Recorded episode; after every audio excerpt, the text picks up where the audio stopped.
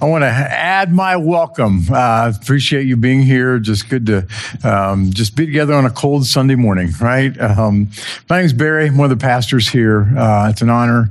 Uh, to be sharing. Uh, no one's worthy. I'm not worthy. It's only through God's grace this can happen. I trust that your worship time has already been uh, fruitful. I hope you found it softening. Man, I have. And by the way, I'm going to I'm to give you assignment an assignment even before we get started. Sometime today, and maybe eh, track down the songs that we have already sung, and we'll probably be singing because those songs are at the very heart of what's going to be shared sermon wise this morning.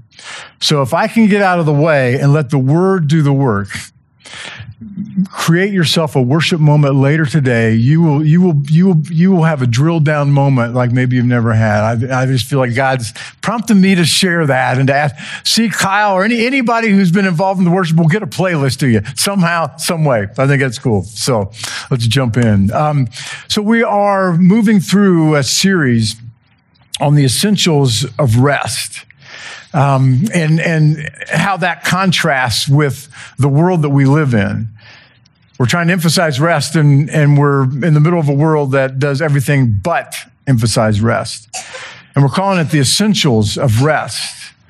And of course, one of the key essentials of rest from a spiritual standpoint, from a church standpoint, is quite simply the Word of God. You can't take rest seriously if you don't take seriously the role that the Word of God plays in rest. And there's a couple simple, easy reasons why that's the case. Number one, we hear better from God when we're in a resting state. But number two, when we hear from God, it creates rest. So, do you see this nice self perpetuating cycle that gets started? We hear from God, it creates rest. We're resting, we hear from God. And the cycle just goes and goes and goes. But the problem is, it's so very easy to be on our own hamster wheels of cycles.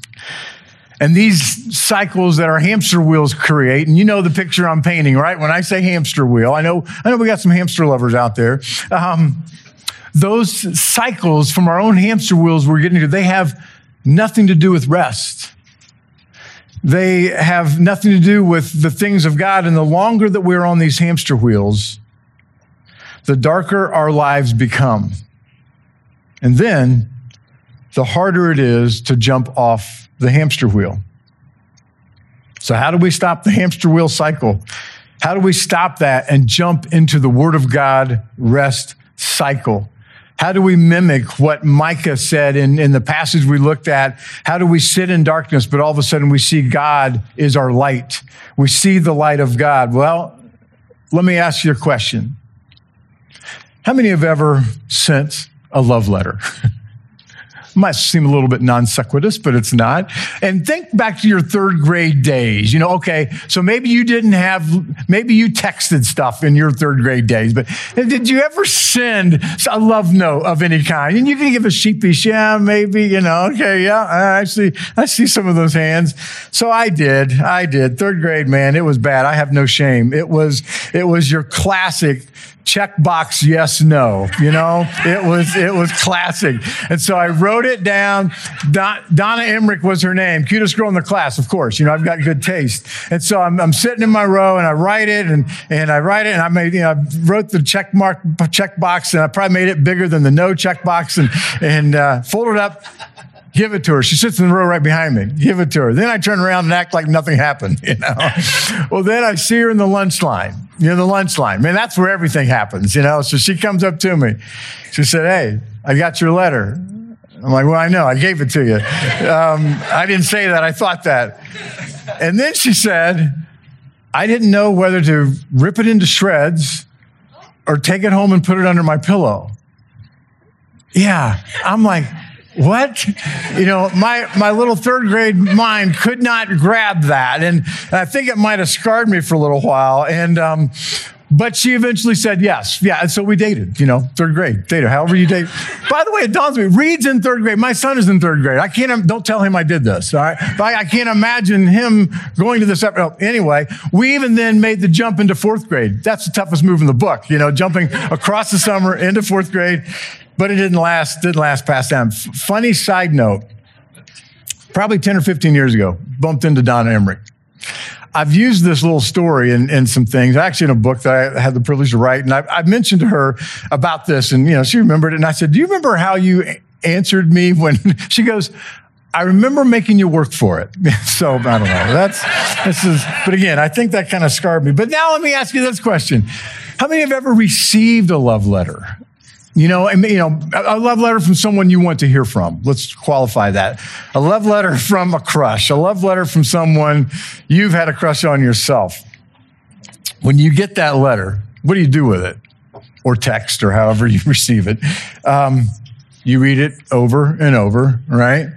You read between the lines, you read through the lines, you read around, around the lines if you're a girl, you share it with your friends. And, you know, if you're a guy, not so much. if you're a guy, you're like, hey, got a letter. It's pretty cool. You know, that's it. but you, you, you pore over it. You pore over it. And, and eventually, then what do you do? You respond. And if it's someone you want to hear from, you say yes. Now, backing up, if you're the one who sent the love letter, you hope that's what's going on you hope it's being read over and over and ingested and, and taken the way you meant it to be taken, and then you desperately hope for a response.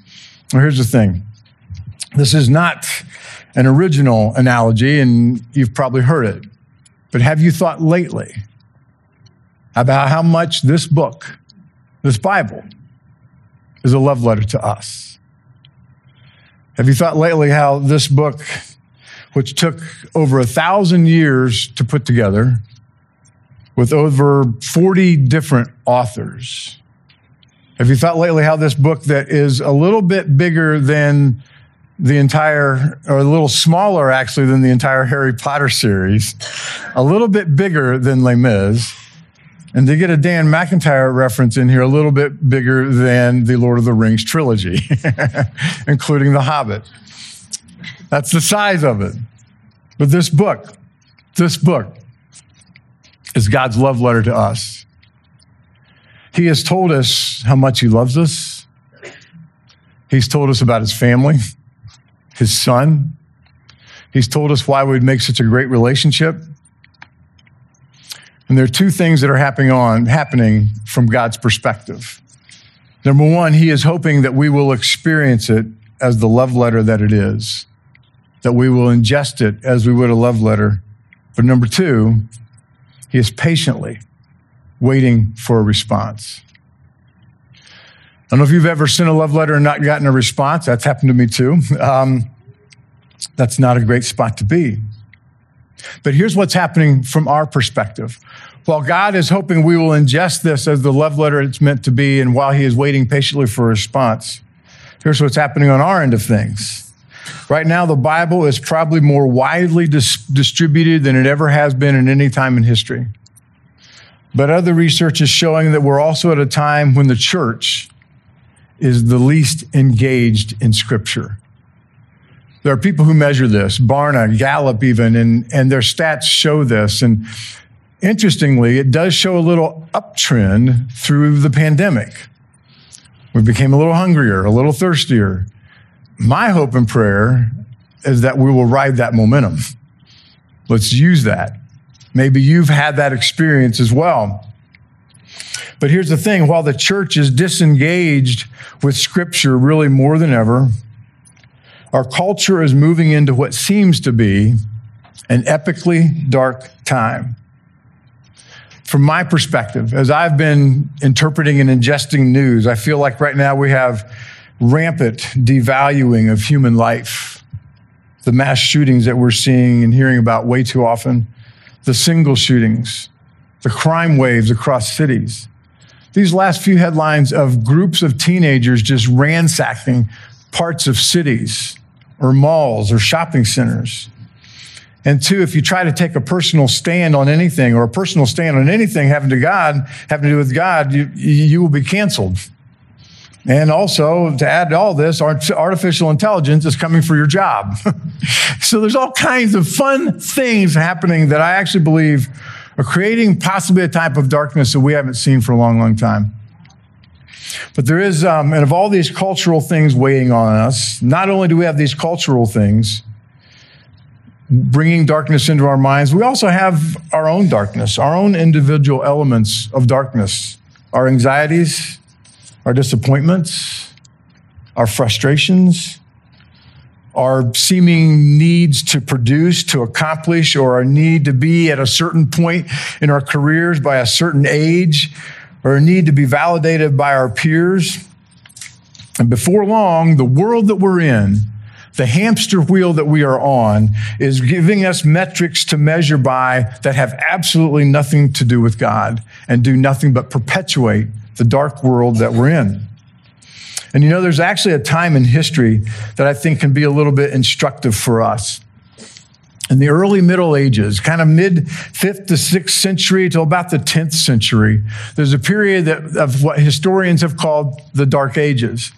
Now, that phrase has come to be a little bit politically incorrect, as I guess. They're not using it so much, they're just kind of calling it the middle or early ages. But there's a reason why it was termed the Dark Ages, is because this is a period of time when there was no creativity, history was not being recorded, things were not being invented, there was very little art, but there was one key dynamic Scripture was in the hands of the elite. At this time, Scripture, the Word of God, this love letter that God has sent to us was in Latin. The only people who knew Latin were the priests and the aristocracy. It was the priests who would interpret the scriptures and tell the people what it says. Um, and the people themselves were at the mercy of that. Thankfully, along come some people like Tyndale and Wycliffe, these names you'll, you'll recognize that began to translate the Bible at the cost of their lives from the language of the elite to the language of the people. And at the same time, we also have Gutenberg creating this little thing called the printing press. The first thing he prints, a Bible. So suddenly, not only is the, is the, is the scripture or the scriptures being translated into languages people can understand, it's being disseminated. And it's being disseminated, and, and now suddenly light is coming into the hearts of people in the middle of the dark ages or now at the end of the dark ages and creating light. And this is what led to, I believe, and historians will say, the Renaissance. What led to this explosion of art and invention. It also led to the Enlightenment, which began to be a little less faith based, but also led to the Reformation. Martin Luther is in on that. And here we are today because of that. What brought that? What changed that? It was people being exposed finally to the love letter that God had sent and creating in them light, light in a way that brings salvation and brings this incredible aspect of thought. And it, it gets us out of darkness, out of the heaviness, into what God is calling us to. But here's the thing I know that personally, we all have periods of our own personal dark ages whether it's a period of time or whether it's layers of things that we're involved with. We're on our hamster wheels, and it's during this time we become very susceptible to deception. We can't see beyond our own flesh. We're reacting to things out of flesh, and I got to be honest with you, that's just very tiring. It is not restful. And I feel sometimes that we're, we're not well equipped to be able to see out of our own darkness. You know, there's times when you've had a power outage, or maybe you've blown a circuit and circuit breaker, and you got to go down the basement, or you got to go into a dark room and you grab a flashlight. So you grab a flashlight and you're going through the room. You know, to be honest with you, it's still a little spooky, isn't it? it's a little spooky having a flashlight in a dark room because you're still going to stub your toe a little bit as well. You're going to step on a Lego. You know, you're going to step on, you know, all kinds of different things. Eventually you get to your spot and maybe you flip the breaker, you get to what you're trying to do. But there's nothing better than finally having full illumination with all the lights on Because when we do, we see through the shadows. The shadows are actually gone. We see deception for what it is. We see, see things around us that are trying to trip us. We will possibly see the Lego piece before we step on it. Probably not, but there's a possibility. Um, you can tell. I've stepped on some Lego. Um, but I feel sometimes that the flashlight is a little bit like what we're trying to use in our own darkness. It helps us out, but it's not full illumination. Because, you know, most of our Bible efforts today, most of our Bible efforts in the church, in the lives of believers, can be considered maybe devotional, casual, haphazard. And it really is like using a small flashlight to shine in some of the deepest, darkest parts of our lives and in our, and in our homes. You might be able to get through, but you're going to stub your toe. You're going to do hit some things. But when the lights are on, we have full illumination. You are pervious to the darkness around you. You see the dark spots that are trying to deceive you, and you get courage to do something about it. I believe it's when we approach Scripture with love letter intensity the kind of intensity that we would approach a love letter, when we approach scripture that way, that's when the light bulbs click on. And the light bulbs bring light, but it's not just the light bulbs that click on. We get illumination from God Himself. Scripture was built, I believe, so that the more we press in, the more it presses back. It's a little bit like a Jenga game. You know, you, we know Jenga, right? You, you play the Jenga game. It really is no fun until that thing tips over. You know, that's, that's when it's fun. And, and, and I feel like sometimes that's what scripture study is a little bit like. We just keep pressing and pressing. If we're approaching it casually, haphazardly, devotionally, we end up quitting before the big wow moment comes. I feel like God's got so much He wants to teach us and show us, but He's designed it so that the more we press in, the more we get back. And we have them. When we do that, though, we have these holy wow moments, these light bulb moments. And what I've come to believe and come to know is that illumination, when we have this, these illuminating moments, that's what brings rest. Because that is what our soul is longing for that light from God to bring, to move away the darkness, to get us off the, the hamster wheels and get us to a point to where we actually rest in what God has for us and what he wants to do in our lives. Now, there's a moment here I want, I want, to, I want to mention something. This, it, there's, it's possible that right now all of this talk about love letter and intensity in the Bible is, create, is actually not creating rest, it's creating anxiety. Because you're going, I don't have time. I don't have time. I'm, I'm not a reader. Uh, I'm way behind on Bible knowledge anyway. Uh, you know, all these things start flooding into our minds. We start having guilt already for not being where we'd like to be. There's a word I just want to use to you, and it's in the great words of theologian Aaron Rodgers, quarterback of the Green Bay Packers, probably soon to be quarterback of the New York Jets. Relax. relax. I want you to relax. And here's why. Nearly every, you know, the love letter it's not about the letter, it's about the love. And when you respond to a love letter, you're not necessarily just responding to the letter, you're responding to relationship. And this is what it's about it's about love. And that's where the rest is. You know, nearly every book of the Bible has some segment in it in which that part of the Bible talks about the Bible, where God's word talks about God's word.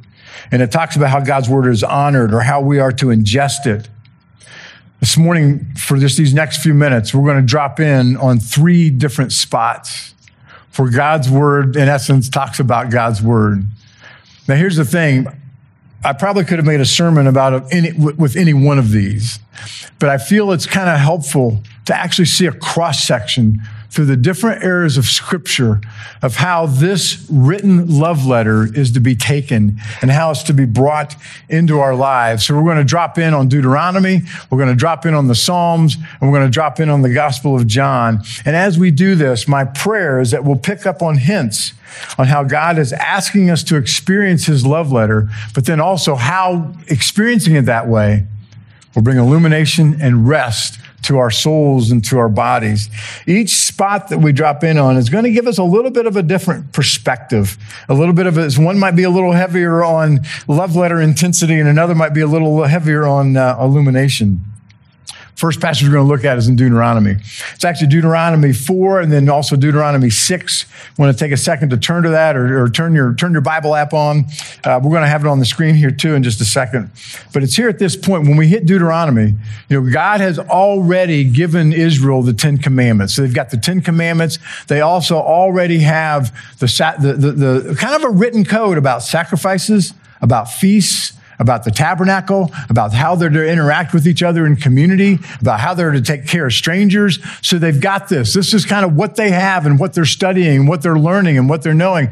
And then we get to the, the book of Deuteronomy, which is given to them in a moment when Israel, they have already now done their 40 years of wandering, wandering in the wilderness. They've had their punishment. They're on the banks of the Jordan River, getting ready to move into the promised land. It's a little bit like that first day of camp, okay? We're first day of camp. Here are the rules. You know, if you don't obey the rules, we're calling your parents, we'll take you out. So that's kind of how this is. And that's what's being said. That's why even Deuteronomy is called the, the second law. It's a review of all that has happened. Well, there are several times when God's written words are highlighted and brought out. And that's what we want to look at. So, first, Deuteronomy 4, verses 5 through 8, and then we'll look at Deuteronomy 6. See, this is Moses speaking to the people. See, I have taught you statutes and rules as the Lord my God commanded me, that you should do them in the land that you're entering to take possession of. Keep them and do them. For that will be your wisdom and your understanding in the sight of the peoples who then, when they hear these statutes, will say, Surely this great nation is a wise and understanding people. For what great nation is there that has a God so near to it as the Lord our God is to us?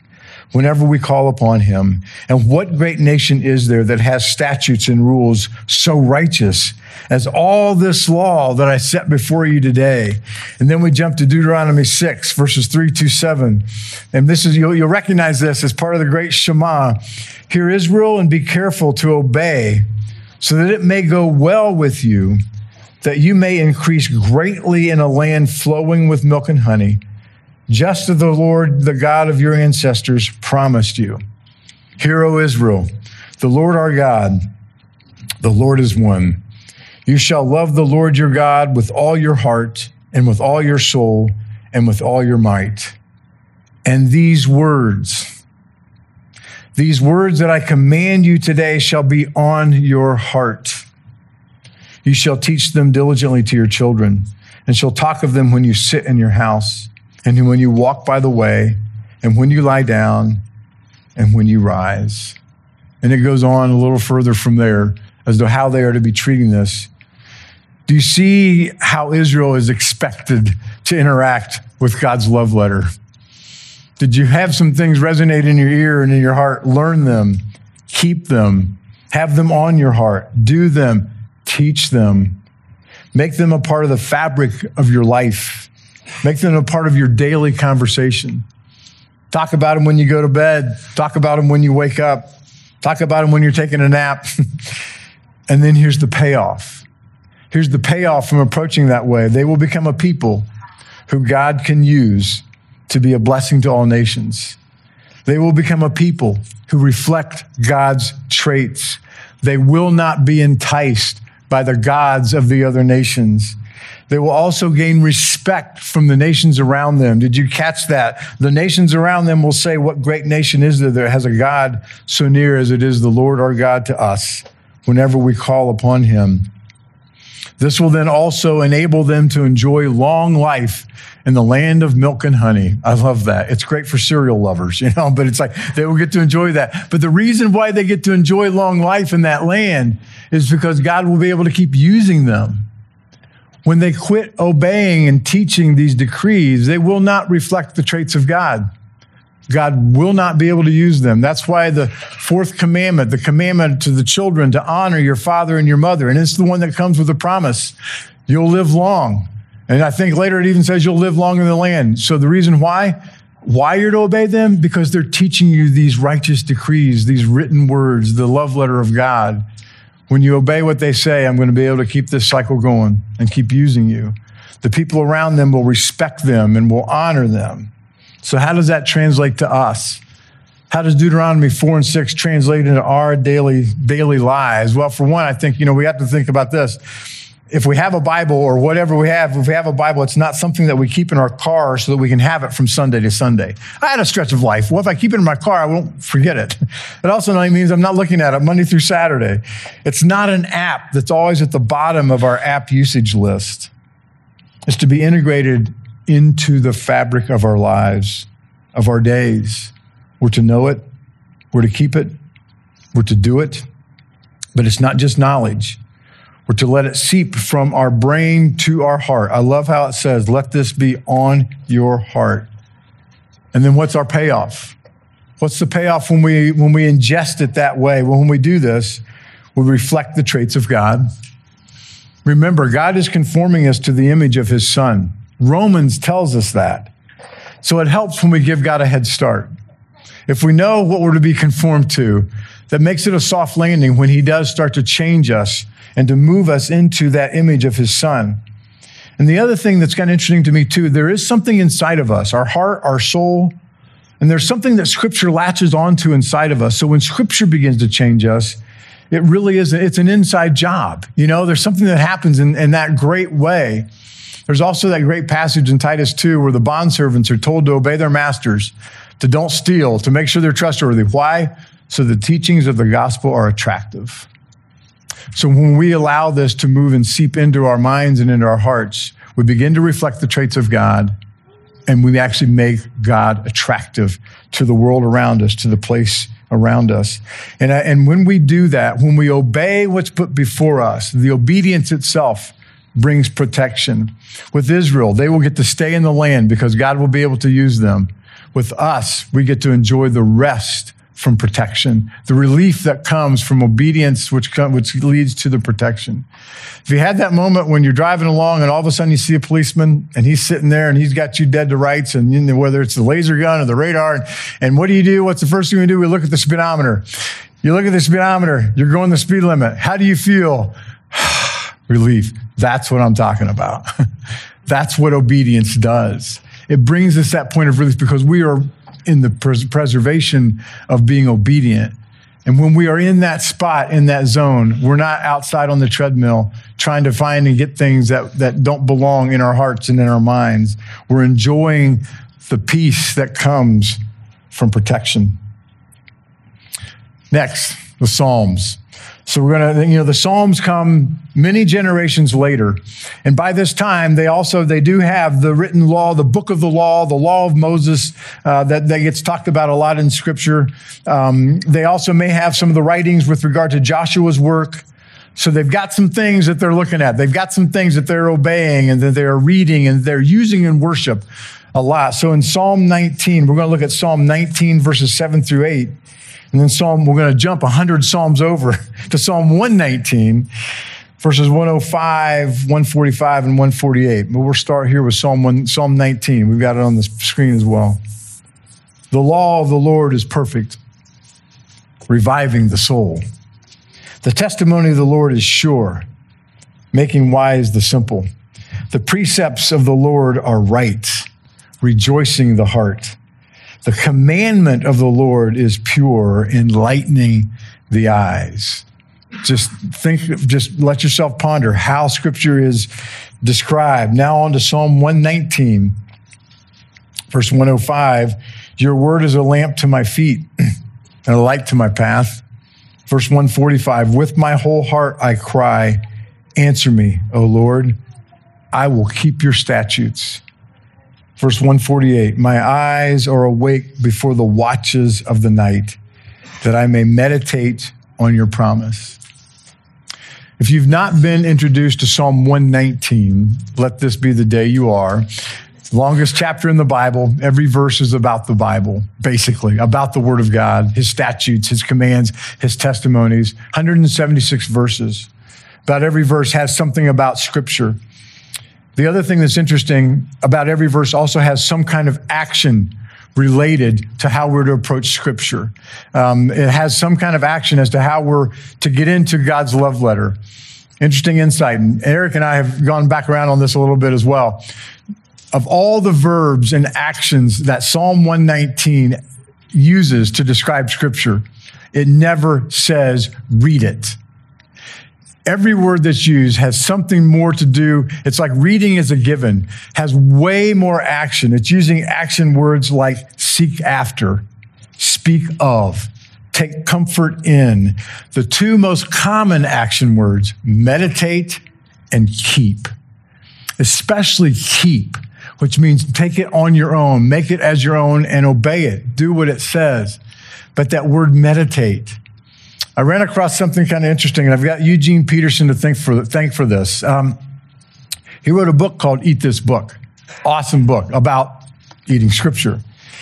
And he, he pointed out that the same Hebrew word that the psalmist used for meditate is the same Hebrew word that Isaiah uses in 31 verse 4 when he says, as a lion or a young lion growls over his prey. The word growls is the same Hebrew word as meditate. And Peterson painted this picture. So here's this lion. He's just, he's ready to devour something, ready to eat it. He's growling over it because he's hungry. He's salivating. He's, he's ready to ingest. And it's like, th- that's, that's how we meditate. And he brings up the point that the word, our English word meditate might be a little bit too tame. We picture sitting in a chapel with the Bible on our laps thinking, you know, go a step further think in terms of how's this thing going to feed me? Where am I hungry?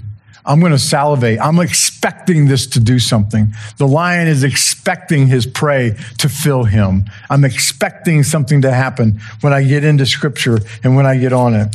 And so one Psalm 119 gives us the action as to how we're to enjoy the love letter. But Psalm uh, 19 gives us the payoff. It tells us that our eyes are enlightened our soul is revived. There's an amazing thing that happens when that when our soul is revived. I don't know if you've ever read about how much our physical bodies restore and rejuvenate while we sleep. It's amazing. Our cells reproduce, our cells change themselves over, inflammation is, goes down. So much happens when we sleep. The same is true when we give our souls the rest that they want. And when we expect that to happen, that's what I think leads to the rest that it's asking for, the repair that it's asking for.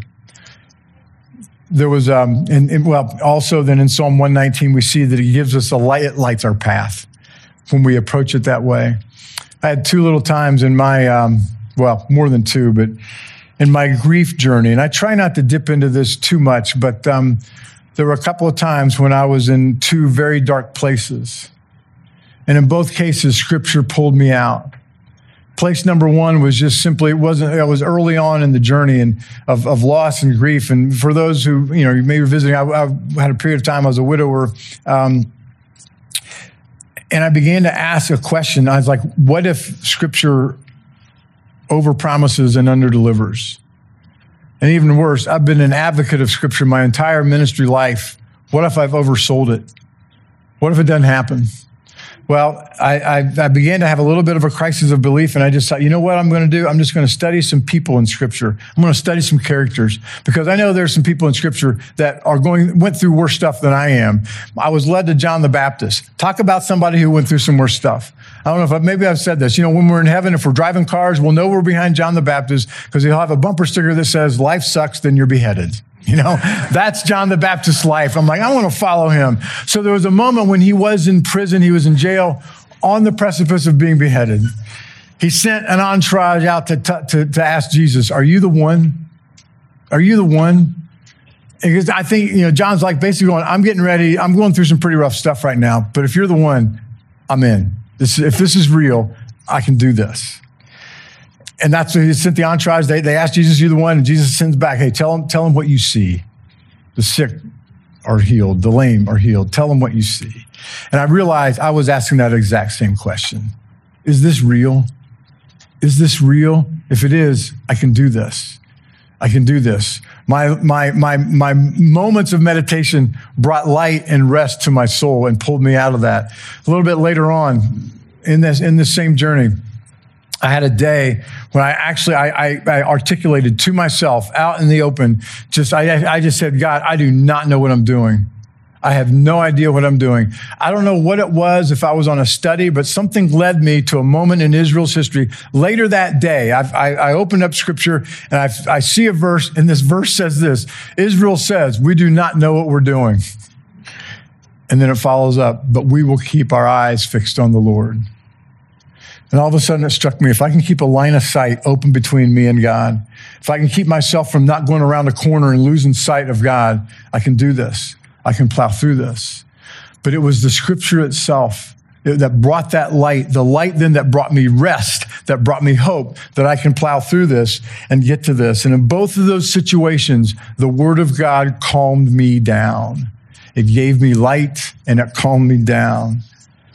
The third spot we're going to look at, the Gospel of John, chapter 14. Now, by this time, of course, Jesus is on the scene. Jesus is the Word of God. Anything Jesus says is the Word of God. By this time, when Jesus is here, the Old Testament has kind of pretty much been put together. The Septuagint is there. That's probably what many of Jesus and his followers used, which was the Greek translation of the of the Hebrew scriptures, and so a lot of the Old Testament was in place. That's what they're using, and and so those are the things. But also, also anything that Jesus said was the Word of God any commandment, any instruction. And so in John 14, verses 21 through 23, and by the way, this comes also in Jesus' great big farewell address with his disciples. John 13 starts with the, the, uh, the, the washing of the disciples' feet, and John 17 ends with the prayer for unity. This is right smack in the middle of that. John 14, verses 21 through 23. Whoever has my commandments and keeps them, he it is who loves me. And he who loves me will be loved by my Father, and I will love him and manifest, my, manifest myself to him. Judas, I love this, not Iscariot, said to him, Lord, how is it that you will manifest yourself to us and not to the world? And Jesus answered him, If anyone loves me, he will keep my word, and my Father will love him, and we will come to him and make our home with Him. Let that just rattle around in your mind for a second. Jesus is very clear as to how we are to engage His commandments, what, can, what you can also call God's love letter to us. We're to have them and we're to keep them. And that word have, it basically means to own, to take it as your own. It also means to hold fast. It's like just picture yourself on the on the side of a freight train. I don't know why you'd be on the side of a freight train, but just picture that. And it's going fast. You're holding on for dear life. You're holding on. It, that's what having them is. And then, of course, he says to keep them, do them. That also has a, has a sense of attend to them very carefully and don't make these just an intellectual exercise. So we have them, we keep them, then what's the payoff? Man, Jesus says, I'll show myself. The one who has these commands and keeps them, I will show myself to them. And here's the thing that's not an end time showing. That word that's used, it actually means kind of a physical, conspicuous manifestation. Now, he will show himself. And then when, and I feel like that's, that's a little bit of why work camps and mission trips are so powerful in our lives because we're probably obeying a command. Take care of the least of these, love our neighbors. We're doing something that Jesus has already commanded. And usually when we're on those experiences, we ramp up our time with the love letter. You know, we have our devotional time is stronger. We start in the morning maybe or something, but we are more intense with scripture, more intense with his commands. And then somewhere in there, Jesus shows up. He shows himself to us. And that's what leaves us wanting more. But what Jesus is describing here is not a work camp experience. It's daily life. It's where we, it's, it's, being able to see him in our, in our coming and in our going and in our sleeping and in our napping. But here's the thing. There's even more. I love this. And I think this is where this scene, this scene actually gets to the heart of what all this is about. Jesus says, and he who loves me will be loved by my father and I will love him. And then he goes on and says a little more. If anyone loves me, he will keep my word, and my Father will love him, and we come to him and make our home with him. Now, here's the thing we know Jesus loves us. John 3:16, for God so loved the world. Everybody's already loved. So what is it that's going on that he also loves us more? Well, I, th- I really think there's something special going on here. There's some kind of special outpouring that we get to experience, an outpouring of love, an outpouring of what it is that God is um, that God wants to do in our lives. And then Jesus says, He will make His home with us. I want that kind of familiarity. I want to be familiar with Jesus to the point do I just feel like I'm living with Him, and that's that's rest. That is rest. So then what does this look like? What does it look like to, to, to have love letter intensity in a way that brings illumination, in a way that brings rest? How can we see this in our day? Well, I want us to remind us, I want to remind us that it's not about knowing the letter, it's about knowing God. Just a f- few years ago, I ran across uh, my teenage Bible. I hadn't seen it in forever. And I ran across it and I was just flipping through and I looked in the back and, and I found something interesting. And, and I've got a picture of it here too, in fact. So this is, this is also, um, uh, giving myself up here a little bit, but you see these colors? If you're close to the screen, you might be able to tell it's a little bit of a color coding system. You know, love is going to be these verses. Actually, I broke love down to a verb and a noun. Prayer is going to be these verses. Power is these verses. Any verse that I'm going to underline in this color. So this is like when I'm an early teen. So I've been trained in inductive Bible study. Now, this is how I study scripture, which is with colors, with symbols, so you can use, see patterns and you can see what God is doing. I got a master's in biblical studies. This is how I study scripture. I had no idea I was onto something when I was like 15 years old. But you also see some of the issues I was dealing with, right? If you look really close at that, that's a, that's a fun, like I said, I'm putting myself out there. Um, so then, uh, but here's the thing. I don't share that to say to you, to show you what a devout teen I was, because I was not. I was a, I was a dude. I was a football player. All this kind of stuff. Here's the thing: I was not a reader. I could. I didn't like to read. Bonus reading meant no reading, and yet here I am pouring into Scripture in this particular way. I kind of figured out how to leapfrog over reading and to ingest it, because what this is illustrating to me now, as an adult, many decades later, I wanted to know God.